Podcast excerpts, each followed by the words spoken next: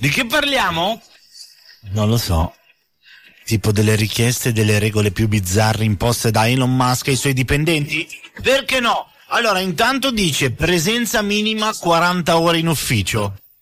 Ah, è normale, scusa, è settimana, eh beh, 6 per 5, 30 è abbastanza, sono 8, 9, 10 ore, no, 8 ore al giorno per 6 giorni, per 5 giorni, via, lunedì, martedì, vabbè, 8 ore al giorno, più o meno.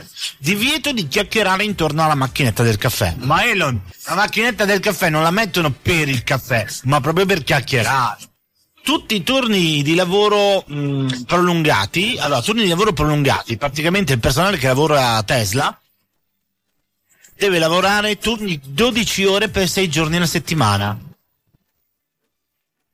Ah dai. Abbandonare le riunioni lunghe e non necessarie, questo non è male. Quindi, quando una riunione è troppo lunga, Elon Musk ha detto ok, potete alzarvi e andarvene.